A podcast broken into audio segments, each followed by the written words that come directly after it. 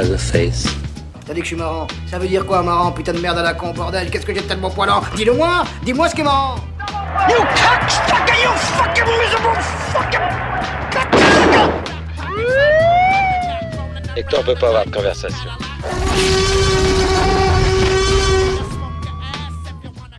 Squab paparai, bienvenue dans Contrevent, d'une émission cinéphage.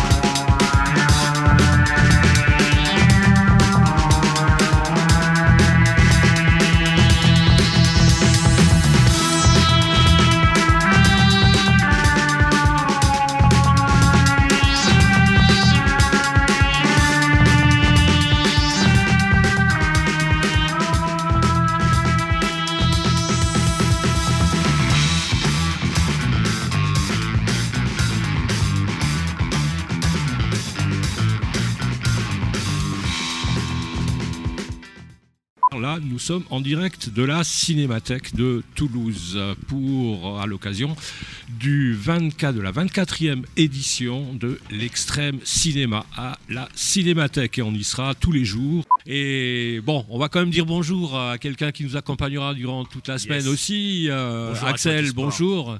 Ah, ça me fait plaisir d'être là. ouais. Ah, J'adore ce ouais. que vous faites, on le dit jamais assez hein, Ah bon, d'accord. Ok, euh, merci. Tu sais, nous aussi, on adore ce qu'on fait. hein. Eh ben, tu vois, ça, ça me fait plaisir. Ah bon? Non, non, je suis en retard, mais, euh, mais on, commence, on commence bien. D'accord, ok. Euh, je croyais qu'on avait, on avait encore du son parce que on va parler d'une autre série, d'une autre thématique qui est à l'affiche de cet extrême cinéma, c'est les films de Lucio Fulci. Yes, Mais eh ben enfin, on par contre, euh, par contre, euh, ça va en décevoir certains parce que ce sont les, pro- les séances qui sont programmées à midi ou midi et quart. on va Midi dire 15, midi et quart hein, pour euh, Pas de violence, c'est les vacances. Euh, c'est quelque chose que la, ci- la Cinémathèque pratique depuis quelques années seulement. C'est quand j'ai oublié de poser la question à Franck et Fred de quand ça a commencé, mais c'est de programmer un film justement à midi, euh, mais qui est bah, complètement décalé par rapport à les différentes thématiques qui sont développées à la Cinémathèque d'habitude, à savoir euh, bon, bah, les grands. Euh, les grandes thématiques quoi. et là bon bah il y avait également bah, une fois tous les 15 jours me semble-t-il eh bien l'extrême cinémathèque qui pro- programmait un film qui programme un film à midi et là bah, c'est Lucio Fulci qui s'y colle donc euh, alors bon bah il y a plein de gens qui sont dégoûtés de la vie quoi parce que bon bah ils bossent quand même quoi, En hein, fait, faut euh, surtout nous aussi, hein, parce qu'à 13h, on a l'émission, ce qui fait que je pourrais voir les 20 Exactement. premières minutes de chaque film, enfin les revoir, hein, dans des magnifiques copies DCP, j'imagine. oui c'est ça, Ça, c'est aussi c'est la chance hein, qu'on a de pouvoir les voir ah bah, en, bah, restaurer en fait ces films italiens quoi. Et, euh, et bah ouais bah je verrai que les débuts hein. Mais bon, pour le bien de la radio, n'est-ce pas? Ah bah oui, hein.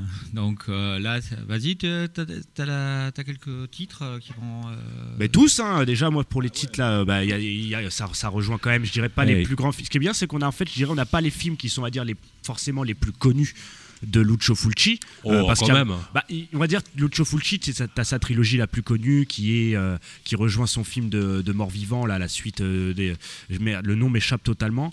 Euh, après, tu vas avoir, euh, tu sais, surtout son chef-d'œuvre euh, l'au-delà, et entre les deux, t'as, bah, je crois qu'il s'appelle euh, Paora, la, la peur, qui doit peut-être traduit par frisson aussi.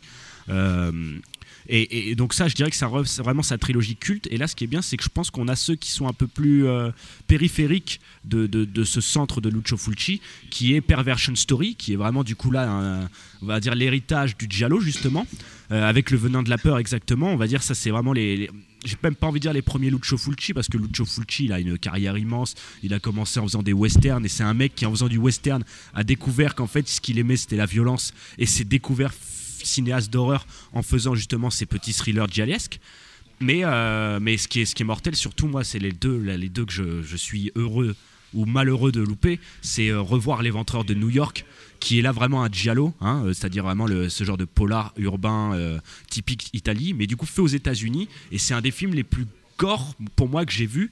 Pas gore dans le sens le film est une débauchade. Bon, enfin, Fulci c'est très gore de base, mais, mais c'est surtout en fait il y a, y a- il y a une scène de découpage de tétons avec une lame de rasoir qui m'a qui est l'un des trucs les plus violents que j'ai vu. Bon appétit si vous êtes à table. Non mais euh, franchement les Ventreurs de New York c'est mortel hein. c'est, en plus c'est, au début des années 80 Lucio Fulci revient à une époque où on commence à se taper du maniaque au cinéma Euh, des- des- en fait bah, en fait le, le slasher quoi qui revient en force euh, qui est un héritage du giallo et qui, qui commence à, à, on va dire à périphérie à, prendre d'assaut les, les salles d'exploitation américaines. Et bah voilà un Italien qui arrive à New York ça donne les Ventreurs de New York et ça c'est, c'est heureux de le voir. Et il y a surtout celui-là moi qui me fascine parce que pour moi quand je pense à Italie hein, ils ont un rapport très mystique aux choses et aux figures monstrueuses. La preuve justement, lorsque Fulci se découvre cinéaste d'horreur grâce à son film de zombies, L'enfer des zombies, voilà, je cherchais le terme, euh, qui est du coup en fait une suite non officielle du film de Romero. Et bah quand on voit les Américains qui prennent le zombie, qui devient une sorte d'allégorie politique, et les Italiens qui vont prendre du zombie, bah les- quand les Italiens le font, ça devient autre chose. hein. Ils reviennent au vaudou, ils reviennent aux sources créoles, ils reviennent à ces créatures poussiéreuses. Euh, donc il y a vraiment, je dirais, un rapport séparé par l'Atlantique, j'ai envie de dire Et donc la longue nuit de l'exorcisme, il revient du coup sur ces chasses aux sorcières. Et c'est vrai que quand on voit, euh, bah, pareil, les Américains dans les années 70 ont fait des films de sorcières. Romero à nouveau avait fait son euh, Season of the Witch, où la sorcière devenait à nouveau une allégorie, j'ai envie de dire, sociale et politique, Euh, celle de la femme en foyer, enfermée, on va dire, dans sa case qui cherche une forme d'émancipation, et bien quand Fulci lui revient aux sorcières, eh ben on revient voilà sur quelque chose de beaucoup plus, je dirais, euh, rapport à la Renaissance. en fait, ce que j'aime beaucoup, surtout chez Fulci, ça, ça se revoit beaucoup dans l'au-delà, c'est ce rapport de, on reconvoque des figures ancestrales de l'horreur, non pas pour forcément dénoncer le présent, mais pour faire raviver, euh, bah, comme je dis, ces, ces figures primales, primitives, et donc réveiller des peurs qui sont innées à l'homme en fait. Voilà, c'est tout pour Axel. Ok, ouais, ouais, ouais. Fulci, bah, il faut aussi parler euh, du fait que justement, tu peux évoquer le, le cinéma d'exploitation américain qui, a pris un petit peu la relève hein, des, euh, bah, de- des Italiens qui Ils ont, ont un même petit été peu concurrents, en fait, à une époque. Oui, oui, non, mais bon, euh, les, les, les Italiens euh, comme Bava, comme euh, Argento, je veux dire, c'est avant, hein, où euh, c'est déjà dans les années 60, ça- que ça commence un petit peu comme ça à frémir, à bouillonner, à être frémi bouillant, alors que ben, les ricains, ça va plutôt être ben, dans, au mi-temps des années so- 70. Quoi. Eh ben, Avant, ouais, il y ça a été parallèle, quelques électrons libres comme Romero, hein, mais euh, euh, à part ça, bon, bah, c'était plus ou moins lisse. euh, En bon. fait, il faut parler d'une époque où il y a eu une industrie horrifique qui fonctionnait vraiment beaucoup, cette industrie d'exploitation, série B et Z, qui vraiment fonctionnait euh, à, à gogo, avec des, des- des réalisateurs qui pouvaient presque des fois faire 4 à 5 films par année. Et, et surtout, c'était des films qui, étaient exportés très facilement à l'étranger. Et, euh, et donc, on parle d'une époque, l'année 60, euh, 60, 60, 70, 80, où euh, l'industrie italienne rivalisait clairement avec l'industrie hollywoodienne, en fait. Et dans tous les styles, hein, d'ailleurs. hein, Et bah ouais, dans- exactement, dans dans tous tous les les styles du genre, hein, voilà, euh, exactement. Vraiment, quoi. Ils étaient très bons en polar. euh, le western, c'est eux qui ravivent le western, quand même, quoi, dans les années 60, il faut le dire. Pour même le pervertir, même quasiment. Oui, oui, oui. Bon, ben ça, bien sûr, c'est normal, ce sont des Italiens. hein, Et, euh, et ce qui est intéressant, c'est qu'on ne peut pas distinguer le cinéma euh, voilà, du- de l'art, de l'industrie. Et euh, justement, l'Italie de cette époque avait une manière aussi d'être, euh, bah, de, de s'assumer comme une industrie. Ah ben, y avait Fulci la- était un artisan. Il y avait le petit Hollywood, hein, c'était le Cinecittà. Hein, Exactement. façon, quoi. Donc, bon, bah, hein, et qui est d'ailleurs euh, une idée d'un certain Benito. Hein, faut Ah ouais. le dire aussi, hein, euh, l'historique de Cinecittà. C'est ben, c'est ça. hein. Bon, bah, euh, ça fait partie bah, de l'évolution du cinéma. Bon, après, la dimension politique, elle est un petit peu différente. euh, elle est ce qu'elle est, hein, de toute façon. Quoi. Euh, je crois qu'on a un petit peu de son. D'ailleurs, je pense Mhm. que chaque jour. T'as pas mis du Fabio Frizzi parce qu'on l'a pas dit quand même. Fabio Frizzi, bah, le- c'est Bah, le là, par contre, c'est- là, on va passer surtout un morceau de Risortolani qui est sur Ok. la longue nuit de la de l'exorcisme. BO euh, très bizarre aussi. Hein. Ah bah oui, oui, oui, très bizarre. Justement, on pourra en parler tout à l'heure. Et euh, notamment de Risortolani, de Francesco de Massi et tout ça. Ben, on écoute ce morceau-là. Ah bah ça, ça revient de l'Italie, hein, c'est pour ça que ça met du temps à, à la nage.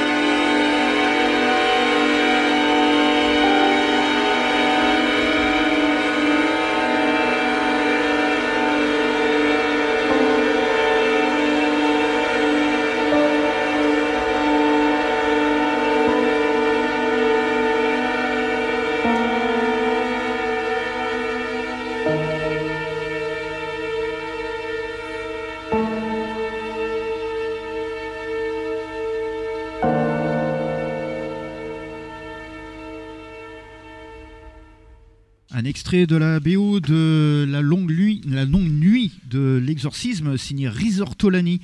Euh, donc avec le thème du giallo qui va être sur Fulci, les musiques vont être similaires, donc très atmosphériques, avec de longs étirements justement des, ensembles à cordes.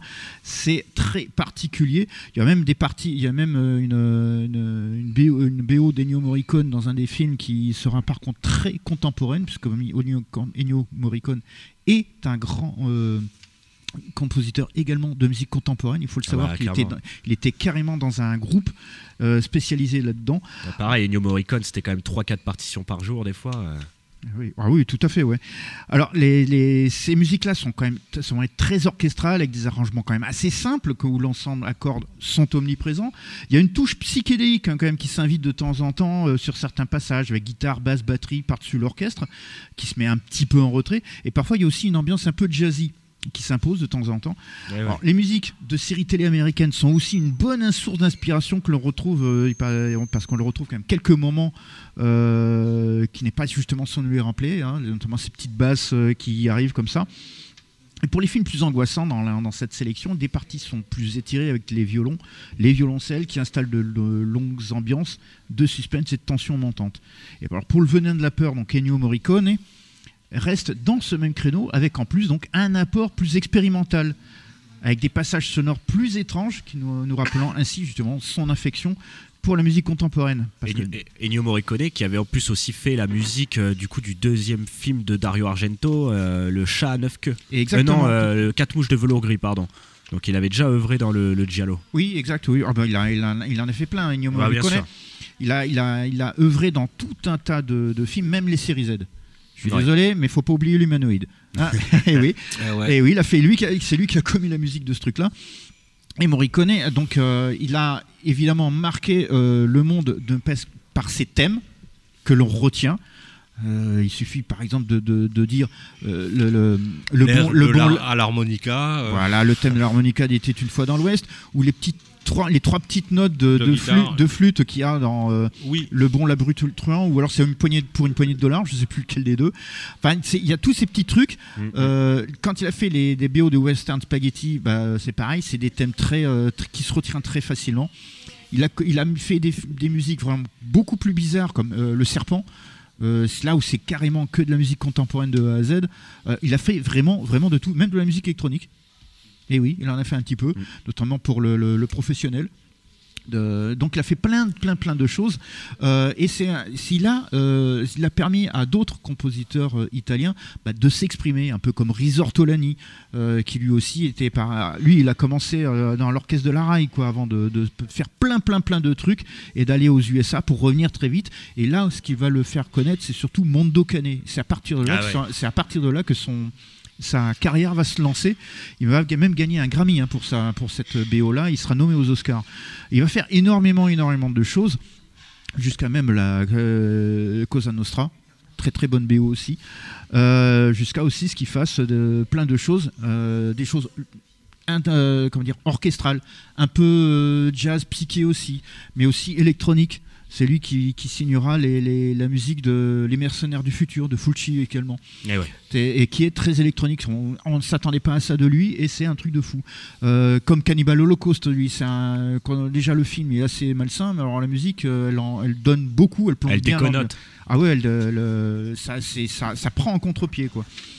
Plein de, plein de, de- de gens comme ça qui, euh, qui, vont se, qui vont faire carrière aussi, comme Francesco De Massi, qui lui euh, signe la BO de. Merde, je sais plus lequel que c'est.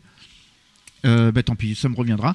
Et euh, qui lui ferait exactement une carrière similaire. euh, et qui va, qui va faire des, des plein de, de, de BO dans le même état d'esprit, beaucoup psyché aussi dans, dans, dans ses débuts. Il fera beaucoup de BO style rock, euh, rock orchestro Hmm. et rock électronique. Euh, la, une des, des BO qui sera le- vraiment le, le- le- qui va vraiment le, sortir de l'ombre, bien qu'il aurait fait plein de choses avant, c'est l'éventreur de New York justement, donc qui est programmé. Et euh, c'est à partir de là qu'il fera plein de choses. Il fera du Django. Django porte sa croix, c'est lui qui fait la, la, musique. Et il fera aussi plein de trucs, notamment plein de, de, de séries B, de séries Z comme Cobra Mission, Tonnerre ou encore évidemment le célébrissime Fuga d'Al Bronx, Les Guerriers du Bronx 2. Donc euh, ce sont des, ces musiques-là Vous allez les entendre, donc c'est sur les films de Fulci tout le long de la semaine. Pour ceux qui ne connaissent pas justement le- le- les musiques de films italiennes, euh, je crois que vous allez découvrir des choses parce que franchement, c'est un son très particulier. Mais c'est important de le préciser, ça, parce que c'est vrai que aussi euh, le cinéma italien ne peut être dissocié de la musique. Euh, Il y a eu des BO qui sont totalement légendaires, et c'est vrai que bah, tout à l'heure je vous disais que les films de Fulci, là, on a un peu, je pense. La périphérie euh, de ces films cultes, ceux qui vont enrober, on va dire, ce que je disais, la trilogie initiale. Ce qui fait que la preuve en est, c'est qu'en fait, on n'a pas de BO, je crois, cette semaine de Fabio Frizzi, qui a été un collaborateur légendaire. Euh, ça a été un peu un duo. euh, Comment dire, euh, un espèce de binôme, voilà, qu'il a construit Fulci, avec. euh, ouais, c'est euh, Fulci, oui, oui, c'est c'est comme Burton et Elfman, hein, c'est voilà. la même chose. hein. Ou alors Argento et les Goblins. Et je suis Voilà, d'accord de dire ouais. qu'aussi pareil de cette comparaison Argento-Fulci, parce que ça fait deux trois fois que je cite Argento. Il faut savoir qu'à cette époque-là, Fulci était considéré comme, on va dire. je dirais pas le rival, mais c'est un peu ça dans l'idée de Argento. Argento était vraiment une rockstar à l'époque du cinéma, vraiment un, un mec euh, culte. euh, ses films, ses films, en plus appartenaient, tu l'as dit tout à l'heure, justement, on parlait des années 60-70, donc du coup découverte de la musique électronique qui vient s'ajouter à la musique symphonique. Argento, il embrasse complètement un peu ce, ce courant psychédélique, euh, surtout avec ses films très sensualistes. Et Fulci, du coup, a souvent été comparé par rapport à des sujets similaires, notamment l'au-delà qui serait une sorte de, euh, de miroir déformé euh, de, Inferno dans, dans le côté euh, montage, montage extrêmement bizarre, poésie qui vient complètement parasiter une forme de narration, narration compréhensible. Et pourtant, bah, moi je trouve qu'en fait Argento et Fulci sont quand même totalement différents. Fulci a quelque chose de beaucoup plus nihiliste qu'Argento, beaucoup plus froid, c'est beaucoup plus âpre. Et, euh, et je Et trouve puis finalement euh, beaucoup là, il va plus dans la plus, violent très- encore. voilà, plus violent et même euh, quand il, les effets spéciaux sont des fois beaucoup plus gore que ce que utilise Argento. Il est, on l'a, on l'a à, à juste titre euh, surnommé le maître de la putréfaction à un moment donné. Et euh, le duo, donc pour revenir sur le duo Fulci, c'est ça, ça fonctionne du feu de dieu. Et il suffit de, de, de, de voir ce qu'un peu ça, ça surfe un peu sur ce que, évidemment, sur ce que Argento avait mis en place. Avec les Parce Goblins, euh, avec avec, les Goblins. Parce qu'il faut savoir que, que c'est eux, ça, l'anecdote de la création des Goblins, c'est tout simplement que euh, pour le, le- Pour euh, Suspiria. non, c'est pour Profondo Rosso, le, Eh pro- oui, le vrai, exactement. ce qui est euh, en 75 ou 76. Le, en fait, c'était un, une musique orchestrale au départ. Et je crois qu'il qu'il y a eu désire- un angle- il désirait les Pink Floyd aussi. Argento a souvent voulu les Pink Floyd et donc il a trouvé son équivalent italien Alors, chez des jeunes étudiants. Le, le truc, c'est que justement, il s'est engueulé avec le, le- le mec qui faisait la musique orchestrale. Et ouais. de- pour, pour le Fondo Rosso. Il y a quelques morceaux qu'il a gardés parce qu'il s'était déjà enregistré, mais il a dit merde, j'ai plein de, de- de- de trucs à faire. Et il a découvert un groupe euh, qui, qui était là, mais il dit moi, ah mais euh, il faut, faut, faut faire ça parce qu'il avait découvert le son de Simonetti, de Pignatelli, de Morante, tous ces gens-là. Il dit vous êtes, euh, vous devriez faire des, des- des musiques. J'ai besoin de musique, vous devriez faire les musiques de, de Profondo Rosso. Ça a donné évidemment ce que ça a donné, donc une putain de BO. Et il s'est rendu compte, euh, que la musique rock progressif électronique que lançait euh, Goblin sur le, le modèle de Carpenter, parce qu'il faut pas oublier que c'est un peu lui qui lance un peu tout ce truc-là, eh ben, il dit mais ça marche. Donc il va même l'imposer à, Ro- à Romero quand il va faire le montage international de Zombie. Puisque Romero utilisait énormément d'illustrations musicales, sauf que euh, Argento lui a dit bah, ton film zombie tel que tu l'as monté, il est sympa, mais euh, il n'y a pas trop de suspense. On voit les zombies là, il faudrait couper pour qu'on ait la surprise quand ils arrivent ou des trucs comme ça. Il remonte le film et pour le rendre encore plus hystérique et nerveux, il dit bah, je, vais te faire, je vais te présenter Goblin et rajoute les musiques de Goblin. Et euh, à partir de là, ça va être un modèle pour le, pour le film, le cinéma italien. Et Frizzi, qui faisait de la musique orchestrale, va basculer dans les pour notamment beaucoup de films de Fulci, l'au-delà. euh, Zombie 2, donc euh, Voilà, l'enfer des l'enfer des zombies, euh, et tout Paura aussi. Paura, ouais, le, le- le Frayeur, tous ces trucs-là, ah ben, ce sont des, des- des musiques que, Frayeur. que, que- des musiques que dont euh, le, le- Frizzi va faire pour Fulci à tel point que le- le- la- l'osmose entre les deux bah, va durer des années, à tel point que euh, ces dernières années, Ful- euh, pas Fulci, euh, Frizzi. Frizzi, Ouais, Fulci est décédé. ouais. ouais, Frizzi fait très souvent des concerts Fulci tout Frizzi, ou Frizzi tout Fulci plutôt. Ouais. Euh, donc il y a plein de concerts qu'il fait en Italie comme ça, en hommage à Fulci avec les musiques qu'il a composées.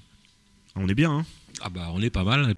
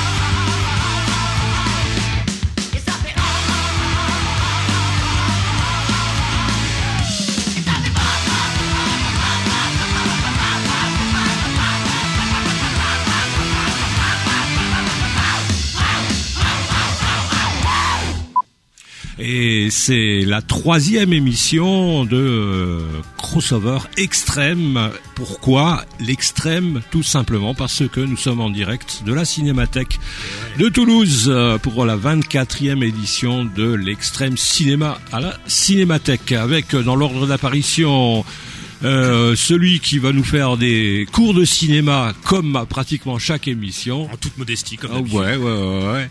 Axel, bonjour. Eh, bonjour à toi du sport. Voilà, il y a Rania qui s'est carrément incrustée quoi. Ouais. Et bon, elle a bien raison. De toute façon, je comptais le, faire, euh, ainsi que notre invité qui est en avance par rapport faire, on au peut dire qu'il s'appelle Benoît. Euh, c'est Benoît donc de l'association. euh, c'est bien une association, hein, Grindhouse euh, Paradise. Ouais, exactement. C'est l'association Ok. Toulouse Fantastic Film Club. Voilà, donc euh, bah, on parlera bien entendu avec toi du film euh, qui euh, vous proposait ce soir un truc bien pétant. Bon, on va- comme on parle de requin, on va passer du coq à l'âne avec notre invité. Yes. Donc euh, Benoît qui va nous parler du film. mais pas Benoît. euh, J'ai laissé faire depuis tout à l'heure, je trouvais ça marrant. C'est ouais, ouais, Guilhem. bah, Guilhem, putain, Guilhem, qu'on a souvent reçu en plus. Euh, pour le film de ce soir, donc votre carte blanche, hein, euh, bah vous avez pris un abonnement là, quoi, à la Cinémathèque, non? Pour présenter des cartes blanches. Non, bah ça fait deux fois qu'ils nous proposent, Ouais, donc on, bien. Voilà, abonnement léger on a, on a laissé le pied dans l'entrée. hein. D'accord. Et, et vu la, euh, vu le sujet du film, est-ce qu'il y a des requins dedans? Alors non, il n'y a pas de requin, mais ça aurait Merde. pu, puisque ça se passe sur un bateau. Bah ouais, justement. Non, mais c'est pour varier les plaisirs. euh, Du coup, c'est double film en haute mer. Mais non, non, pas de requin, malheureusement. Ok, super. Bah vas-y, bah du coup moi je suis partant euh, parce que alors, alors euh, c'est une pépite de la Corée du Sud là que vous nous ramenez, euh, petit camarade du Grindhouse. euh. C'est un film extrêmement euh, violent, voilà, je tiens à le préciser euh, d'entrée de jeu. touche Euh, extrême Asia, on pourra dire. Et c'est un huis clos qui se passe sur un bateau. En fait, c'est un pour, pour, pour résumer l'histoire le plus simplement possible. En fait, c'est euh, des prisonniers qui sont euh, déportés euh, depuis euh, la Corée. euh, je, je suis pas sûr moi des voilà des endroits. Ouais, Ils voilà, moi, moi, j'ai lu l'inverse, hein, c'est-à-dire que quittaient les, les Philippines pour Ah aller voilà en Corée. exactement, voilà c'est ça. Ils sont rapatriés en Ils Corée. sont rapatriés en Corée. Et bon, bien sûr, rien ne va se passer comme prévu. voilà, qui est un pitch qui m'a rappelé un peu moi les ailes de l'enfer, qui était le Oui, le, oui, oui. le film avec Nicolas Cage. Où, euh, Voilà, et c'est Ouais, euh, Con Air en version. Voilà, exactement. Mais du coup, ils sont rapatriés en bateau et voilà, ça va partir en, cacahuète, bien entendu. Euh, mais c'est super, c'est c'est difficile de le décrire au-delà de, de ça, en fait. Enfin, c'est c'est difficile d'aller plus loin que ce simple pitch parce que c'est un film à tiroir qui a beaucoup beaucoup de retournements de situation, qui a beaucoup de styles et de genres différents. Vraiment, c'est un. Bah, c'est typique Corée du Sud en fait, parce qu'ils ont toujours eu cette école un peu de mélange des genres. euh. Ouais, ouais, mais euh, mais je, ouais, ouais, je, suis- je suis d'accord. Mais là, pour le coup, il y a un jusqu'au boutisme qui nous, euh, bon, on s'est dit bon, bah, c'est obligatoire, quoi. C'est pour nous. euh, C'est euh, Grindhouse. Ouais, et puis c'est c'est vraiment, hein, il y a, il y a, voilà, c'est un film qui est jusqu'au boutiste, quoi, qui m'a vraiment rappelé, hein, qui en plus, moi, je trouve à la structure d'un seinen, enfin la, la structure d'un manga classique, bon, qui se rapproche du seinen puisque c'est quand même interdit au moins de 16. Est-ce qu'on peut rappeler Senen par exemple parce que euh, naines, en fait, ce sont des mangas qui sont faits pour les adultes ou les adolescents et souvent ça, traite de sujets, bah, voilà, comme la violence. Voilà, d'accord. euh, souvent, bah, il y a marqué pour public averti sur le manga pour le plus souvent. Ok, donc il y a ces structures là, ouais. Bah, enfin, moi, ça m'a rappelé beaucoup, beaucoup de choses en le regardant. Je veux pas trop spoiler, mais ça ça m'a rappelé beaucoup, beaucoup de mangas. Euh, quand je les regardais, vraiment, hein, c'est cette structure, cette volonté-là, euh, moi j'ai trouvé. Donc, euh, moi j'ai trouvé ça super. Quoi. On, dirait une, on dirait une vraie adaptation d'un manga qui n'existe pas. Et voilà, que dire de plus? Non, vous allez bien vous éclater, quoi. Il y a du sang partout, il y a des têtes qui pètent, il y a des bras qui se cassent, hein, il y a, voilà, il y a tout, quoi. Mais c'est assez cool. On va être quoi? On part sur un délire un- d'infecté Euh, non, pas spécialement en plus, mais euh, il y a un petit discours sur le. Ouais, voilà, je préfère laisser la surprise, mais bon, comme d'hab, il y a un petit discours euh, sur euh, le militarisme, etc. Voilà. il faut dire qu'ils encore en guerre contre euh, le Nord, donc, ouais, euh, donc comme Battle. Royale avait tenté de le faire à l'époque. Ah ouais. Et je, Voilà. je- je suis curieux de, de savoir le. Alors j'ai pas vu le nom du réalisateur. Alors Euh, justement, on peut en parler. Alors euh, le réalisateur c'est euh, Kim Hoon Son ou Seong, ça dépend. euh, hein, bon bah ok, hein, ils ont des trucs bizarres là-bas quoi. Et ils parlent pas des langages qu'on connaît.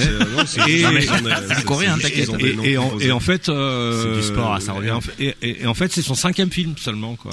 Et Ouais. Est-ce que vous le connaissiez vous déjà avant? Vous avez déjà vu quelques films de, de ces réalisateurs? Euh, Son premier, il date de 2012. Hein, c'est, euh, Surtout qu'en plus toi Guilhem, je crois dans mon souvenir, t'es assez amateur quand même de, de la Corée, du film de Coré- coréen. euh, Ah ouais, non, mais moi, le cinéma asiatique, c'est. C'est ton dada. truc, Ouais, Ouais, c'est mon truc, j'aime bien. Mais après, euh, non, non, pas spécialement. on moi, revient, c'était- C'était un peu passé là. sous radar. euh, Vraiment, c'était un peu passé sous radar. D'ailleurs, je suis même pas sûr. Attends, tu vois que t'as une liste en plus de ces Ouais. anciens films. euh. Ouais, alors donc le premier c'est euh, Gong Majedol, alors bah, c'est pas traduit, hein, et euh, il a même obtenu un prix pour prix du premier film, enfin bon, un truc, euh, le, dragon, euh, l'équivalent des Oscars quoi, mais au, euh, Ouais, ouais. sur le continent asiatique. Euh, Pour ce film, euh, The Con Artist en, en 2014, euh, je me rappelle pas de ce que c'est.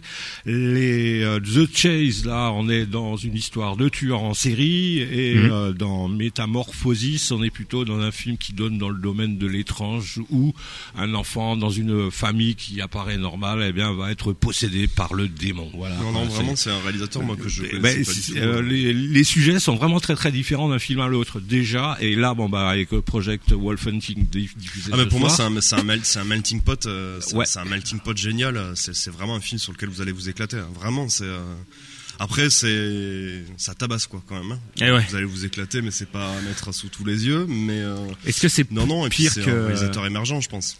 Pire que euh, merde comment il s'appelait? Je crois que vous l'aviez passé Sadness celui-là le ouais Sadness. euh, C'est différent. On va dire que c'est c'est assez différent pour ceux qui ont vu The Sadness et qui se posent la question. c'est- quand même assez différent. Il y a un côté beaucoup plus cartoon, je trouve, dans Project Wolf Hunting. Alors Ok. moi, j'utilise le mot cartoon. Tout le monde ne le verra pas comme ouais ça. parce que bon bah il y a des trucs qui vont être Oui, too much mais, quoi euh, Bah euh, ouais ouais, il y a, il y a des trucs vraiment too much, mais euh, pas aussi. Moi, j'ai pas trouvé que c'était aussi marquant euh, une volonté d'être aussi. C'est peut-être aussi violent, mais on le ressent pas de la même manière. quoi. Bah, The Je trouve qu'il y a une sorte de violence euh, plus euh, animale en fait et plus bestiale. Tout le monde se fout dessus sans aucune réelle euh, raison. Enfin, si, il y a une raison derrière, mais c'est pas. Enfin, c'est tout le monde qui se met contre tout le monde. Alors que là, j'ai plus l'impression que c'est un groupe qui va devoir survivre Bah, et survivre ouais, aussi ouais, au sein on- de ce groupe en fait. Non non, je suis d'accord. Après, au bout d'une demi-heure, tu te dis putain, ils, se- ils se tuent quand même un peu tous quand même. Un peu, Ouais. ils se tabassent quand même assez Du coup, ils doivent survivre, mais entre eux quoi.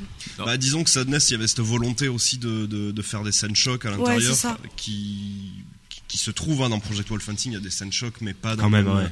pas dans Ouais, le même même sens. sens. Pas de, moi, j'ai pas trouvé dans le, dans le même sens. Si on doit rappeler cette scène de, de semi-viol euh, qu'il y avait dans Sadness. Quoi. Et euh, Ouais. j'a- j'aimerais euh, revenir aussi. Je suis, je suis très curieux euh, lorsque euh, bah, de cette collaboration avec euh, avec Extreme Cinéma. euh, est-ce qu'il vous il vous donne euh, c'est vraiment vous qui choisissez le film ou est-ce que euh, il a fallu que vous hésitiez Non, euh, non, là on a eu carte blanche. hein. carte On blanche carte donc projet blanche, Wolf on- Hunting. Ouais, voilà, nous on était très, euh, était très très friand de le passer. euh, et puis- Découvert où euh, par hasard euh, J'imagine que. Ah non, mais nous on le voulait pour. euh, on s'était positionné parce qu'on on avait trouvé le film intéressant. Et puis bon, c'est un film quand même qui a fait le tour des, des festivals. Quoi. Il a tourné Qui est, peut-être au euh, pif, ouais, tout ça. et qui est sorti euh, là, hein, qui est sorti mais la semaine dernière au cinéma, Ok. mais qui ne, comme d'habitude, quoi, ne sortent pas. euh, voilà, je, je crois qu'il est même, il est pas, il est pas à Wilson, je crois. euh. Ouais, ouais, non, mais euh, j'évoquais le, le sujet avec euh, un des programmateurs de la Cinémathèque avant qui, qui me disait, bah non, il y a personne qui en veut, alors que bon, bah, il est proposé, quoi. hein.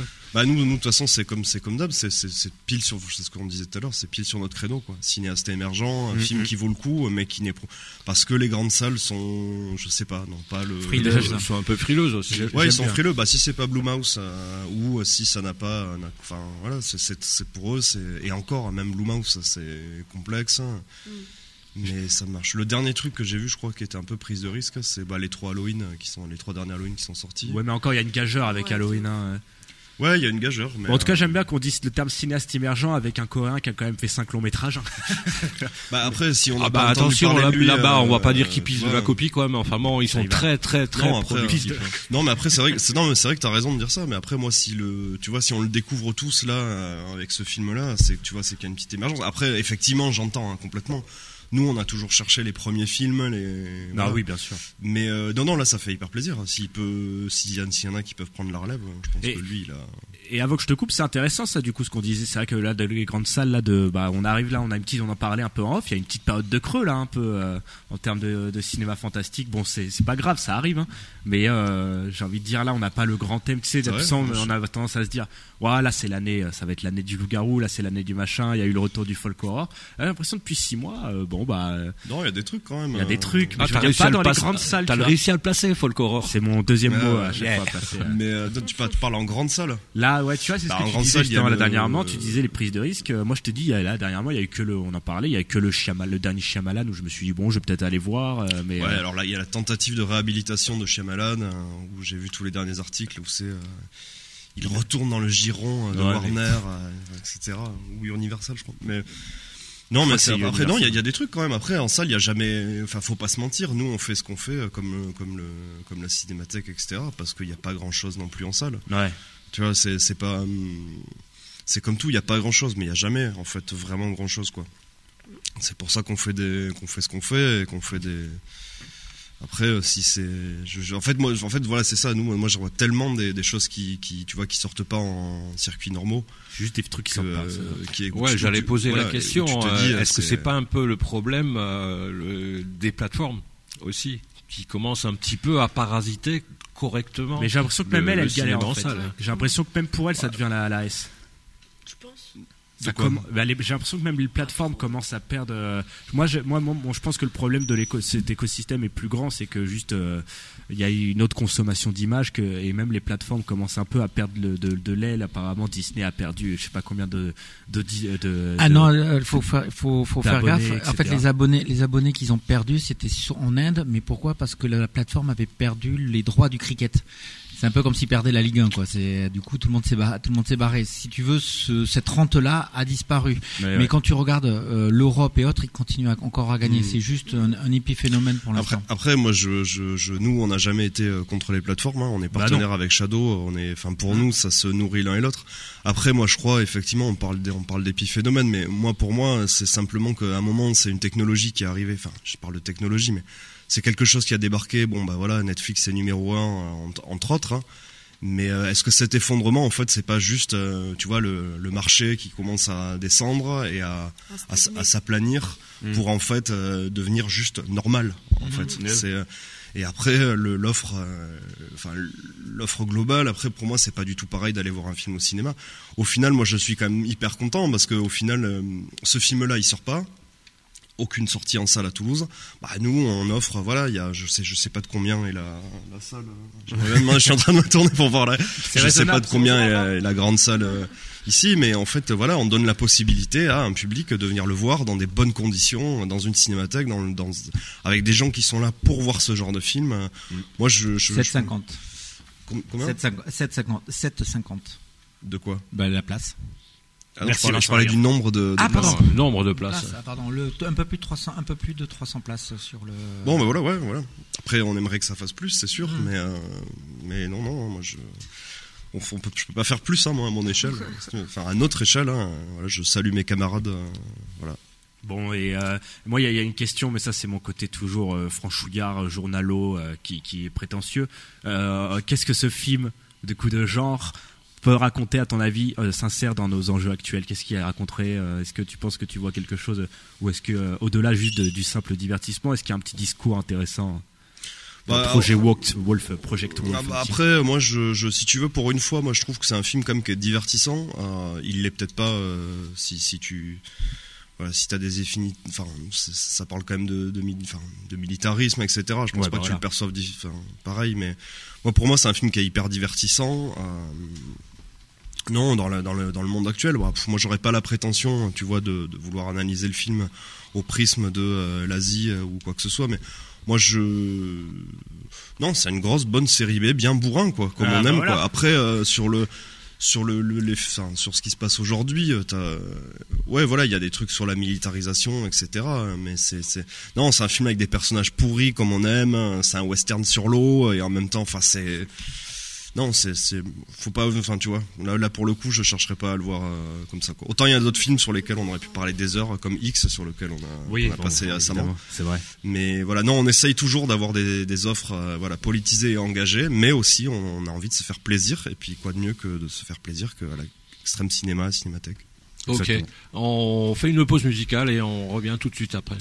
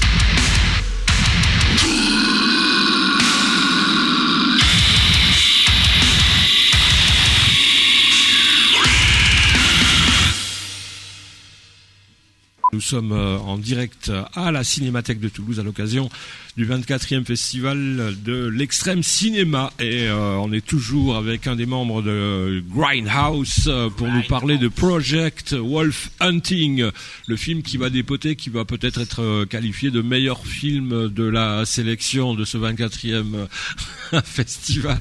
Enfin non, bon, euh, Bon, on espère, hein, mais après, il y a, il y a de très belles pépites à côté. Je veux pas foutre les boules à Fred et Franck parce qu'ils viennent demain, quoi. Donc, euh, on va rester correct. Non, mais il y a. Mad, il y a Mad ID hein, dans le même genre euh, Ouais, ouais, ouais. Qui, est, qui est sur la qui est sur la soirée de clôture. Ouais, ouais, ouais, ouais, ouais, c'est vrai. C'est ça, on a le temps d'y euh, revenir. Euh, J'ai noté également quelques noms de- d'acteurs qui jouent dans ce film euh, et qui qu'on a pu remarquer, mais alors là, il faut déjà Ouais, c'est ça. Hein, Faut euh, déjà- hein, on s'est compris quoi, sans vraiment. Euh, euh, Gui Hwa Choi euh, qui a tourné euh, dans le dernier train pour Busan, euh, film de 2016. Donc ouais, on en a. Ouais, j'en parle assez souvent quoi. Chaque Tu le fois. mets, tu le mets dans la sélection à Ah, chaque bah fois. ouais, ouais. bah oui, oui, oui, oui. Et Chang Sok Ko, qui lui, bah ouais, euh, il est un petit peu plus vieux, mais bon, il a tourné dans Lady Vengeance en 2005 et dans The Host en 2006. Bon bah voilà, hein, bon bah ça c'est quand même des films coréens qu'on connaît un petit peu. Et Son Young Hek, euh, que j'ai pas, enfin j'ai pas reconnu, je, peut-être je le reconnaîtrai ce soir, et qui a joué dans un film excellent de vampire, qui n'en est pas un, c'est Thirst, qui était sorti Ah, en enfin, c'est 2009. excellent. quoi. Mais C'est Hein, un, un bon, jeu- euh, c'est un Park Chan-wook. Oui, c'est un Park Chan-wook. quoi. Ouais, Ouais, ouais, c'est le, c'est le, Park Chan-wook oublié euh, que personne n'oublie tout le temps alors qu'il Ah, a eu un attends, prix. euh, c'est excellent. mais Bon, ouais, ouais, ouais, ouais. Et il était également dans Confessions of Murder. hein, Ça, c'était en 2012. euh, Voilà. Pour les, les acteurs. Sinon, euh, ben, du côté, euh, on va dire, euh, de la violence, ouais, il y a la notification, hein, c'est interdit aux mineurs de moins de 16 ans. Et bon, Ouais. ça se mérite, quoi, quand même. Oui, de toute façon, là, je l'ai déjà dit, hein, je l'ai dit d'entrée de jeu, quoi. C'est un film violent. Après, euh, encore une fois, c'est de la, c'est de la, voilà, c'est de la, c'est de la violence un peu cartoon, quoi. Enfin, en tout cas, euh, Cartoon- enfin cartoonesque, c'est-à-dire. euh, c'est, ouais, euh, enfin, oui, ça, ça ressemble. Je te dis, moi, j'ai vu ça vraiment comme un, comme un seinen. Comme, Ouais, d'accord, Comme Akira, euh, comme un, voilà, Ouais, comme Akira, comme je sais pas Tokyo Ghoul, ce genre de Ouais, choses. d'accord, ok. Tu vois, donc euh, j'ai pas, donc euh, non, non, ça va. on est très loin d'un berserk, quoi, d'un berserker, quoi. Ouais, ça peut. Hein. Après, euh, Berserk, moi, j'ai pas de souvenir euh, que ça soit beaucoup plus dingue que. C'est parce que tu vois trop de trucs euh, à force. Ouais, à, for- à à force- blindé. Mais moi, je suis hyper mauvais pour faire des des, comparaisons. non, mais pour donner des des, Des niveaux, des- des des curseurs, gradations, ouais, Des des cur- curseurs de Il n'y a pas de de- thermomètre moral, il y a de, de boussole. violence, mais euh, mais vraiment, non, je pense pas que ça soit un film très très chaud, très choquant. Il est choquant visuellement, mais c'est pas. D'accord, ok. Et alors tu disais que c'était quand même assez épileptique. hein. Peut-être c'est pour ça le côté cartoon alors. Ouais, bah, c'est- bah, il est long, il est, en, il est quasiment, on dirait qu'il est quasiment en plusieurs parties. euh, non, non, bah, c'est un film qui a un rythme, euh, voilà, c'est ce qu'on disait tout à l'heure, quoi. C'est un pur film de divertissement pour moi. Mm. C'est très bon rythme, c'est excellent. Ah, C'est vrai que les photos en, noir, en couleur, ça donne mieux que le noir et blanc. C'est vrai que ouh, il y a des choix vestimentaires. euh, ça peut. Ouais, mais c'est un film qui est hyper coloré. Non, mais vraiment, c'est, euh, c'est vraiment, c'est une BD, quoi. C'est, euh, c'est, Ah, vraiment bah, excellent. euh, L'affiche aussi est assez Et- sympa. Hein. Et tu vois, quand on disait tout à l'heure, quand tu parlais des acteurs, et que tu disais qu'effectivement, il y a énormément d'acteurs qui, qui sont connus, qui ont bossé hein, sur des très grosses prods Ouais. coréennes. Moi, je trouve ça assez dingue aujourd'hui. Alors déjà, ils le font. On parlait du budget, c'est 12 millions. Je trouve ça assez dingue qu'aujourd'hui, euh, bah, en fait, il y ait des, de telles prises de risques dans le cinéma pour des films de ce calibre-là, quoi. Enfin, c'est voilà, nous, nous, on fait Astérix, mais voilà, eux, ils font. Eux, ils font 6 Project Wolf Hunting, quoi. Et, euh, et que ça sorte sur un, que ça soit un film qui représente le pays à l'étranger, c'est, excellent, en fait. C'est, c'est excellent. Ouais, mais il faut dire que dans le monde du, euh, du film asiatique, euh, bon bah on a eu la vague Hong Kong et tout. Maintenant, bon Hong Kong, c'est bon, c'est Hong Kong. Quoi. Euh, Mm. Les Japonais sont toujours de leur côté, mais c'est les Coréens quoi, qui depuis plus de dix ans, quoi, eh Ah bien, non, depuis depuis euh, depuis le du carrefour des années 2000, mais des ça potes s'explique. à fond les manettes. Non, non, non, non, je veux dire que bon bah Non, mais ça, avant c'était quand même confidentiel quoi quand ça a commencé vraiment. Ah, mais ça, ça s'explique tout développement simplement, au en fait. début des années 2000, fin des années 90. C'est ça, voilà.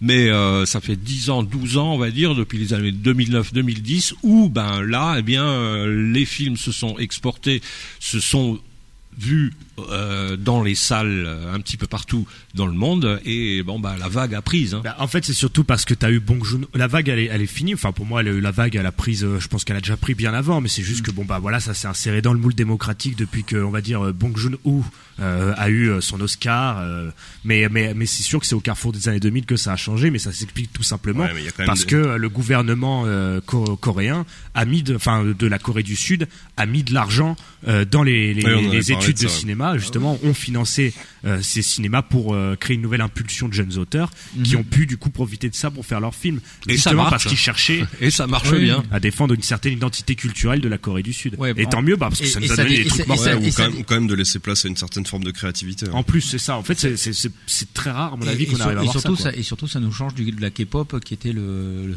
le truc qui était poussé euh, pendant des, pendant des années aussi. Ah mais là ça c'est encore plus poussé qu'avant. hein. Ouais, je sais, mais bon, là, on- ça diversifie. Là, tu as la K-pop. t'as Je la- connais pas la K-pop. Je, je, je, je, je connais pas. Non, Et non, ensuite- mais après, et ensuite- c'est- et ensuite, t'as le cinéma coréen. C'est vrai que Parasite, bah voilà, euh, il a, il a été. Bah, c'est c'est ça, mais c'est que Parasite- de Parasite, mais avant Parasite, c'est la mec- confirmation. Voilà, Voilà. le mec, il avait déjà été sur Netflix, Ouais, et bien euh, avant Netflix, il avait Non, aussi mais fait euh, Memories of le Parasite, c'est Murder. le Bon après je, Ah, je, je trouve pas. moi je suis de, de l'école classique. Moi je, je suis d'accord avec vous. Hein, ça il y a eu cette Memories of émergence, mais Murder euh, avant, quoi. Enfin, tu vois ce que je veux dire. oui, mais avant Memories of Murder, il y a eu euh, ah Parking mais Dog. Avant Memories of Murder, t'as des films des années 70. Il y a La Servante aussi, qui est un film coréen génial.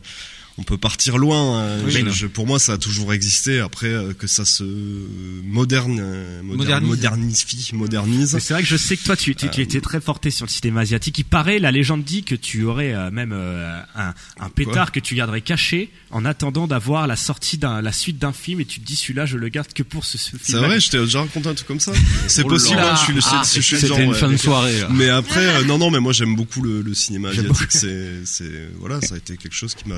La, la fois où tu m'avais parlé longuement, mais je crois que par contre on s'éloigne de la Corée d'un film où justement tu me disais, tu, tu me parlais de cet arrêt sur image à la fin d'un film où tu as une explosion. Ah oui, oui, bah, c'est ressorti chez Spectrum. euh, voilà, c'est un film euh, incroyable. Je vous raconterai cette anecdote ce soir si vous me croisez au bar. Voilà, Sur cette anecdote sur le fait que les acteurs sont vraiment morts dans le film et tout. Enfin, t'as plein Non, d'anecdotes. non, mais à c'était un, c'était un film où les, les, les acteurs avaient été brûlés, mais c'était pas un film coréen, c'était un film chinois. D'accord. de la grande d'accord. époque de Hong. Kong, euh, où les mecs avaient une, une- un énorme accident sur un film pendant une cascade et ils avaient gardé le plan Oh, euh, dedans et euh, à la fin le générique de fin du film c'est les coupures de journaux de, de, de la personne à l'hôpital quoi.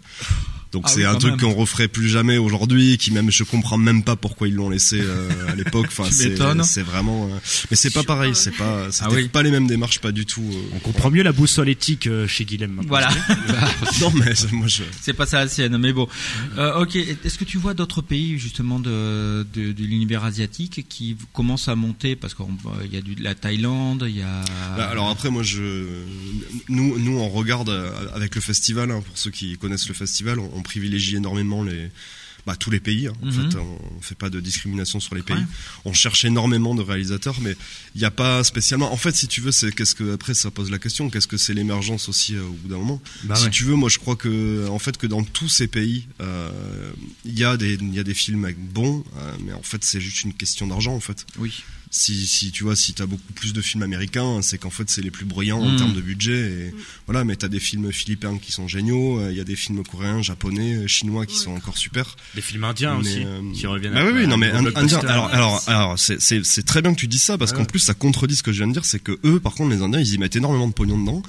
Et alors, ça met du temps à arriver chez nous. euh, Mais là, je sens que la hype arrive là. Les, les mecs sont lassés. euh, depuis ouais, ouais, 3R, ils ont, là. ils ont asséché euh, tous les trucs. Ils se Ouais. disent bon, euh, voilà. Mais, euh, mais même bien avant 3R, quoi. Il y avait Baobali, euh, ça existe depuis des Non, années. l'Inde, C'est, un petit peu particulier parce que bon, c'est un pays qui est super peuplé, hein, 2 Ouais, ouais. milliards de- d'individus, quoi, rien qu'en Inde. Le, marché intérieur leur suffit. C'est toujours, c'est pour cette raison principalement que Bollywood a Mhm. toujours refusé d'exporter. Ils se sont dit, c'est pas la peine, ça nous rapporte pas grand c'est chose par rapport à notre marché Ouais, ouais. interne. Mhm. C'est génial. hein. Je- Après, ils le faisaient, ils l'ont fait un peu, mais ça, c'est encore d'autres discussions. Ils l'ont fait un peu. Ils ont fait de la distribution sur des salles à Paris. Euh, notamment, c'est un peu horrible de le dire, mais notamment dans des salles où euh, il y avait des populations euh, justement quoi, hindous, etc. euh, et ils avaient des contrats. Donc, on a eu quelques séances comme ça. Moi, j'étais voir des séances à Toulouse. Mais bon, si tu veux, voilà, c'est une limité, séance ouais. hein, le euh, jeudi euh, de ta semaine où t'es malade et où en 15 fait c'est à minuit, ouais, 15 heures ou minuit, tu sais, genre, c'était vraiment, c'était vraiment abusé, quoi.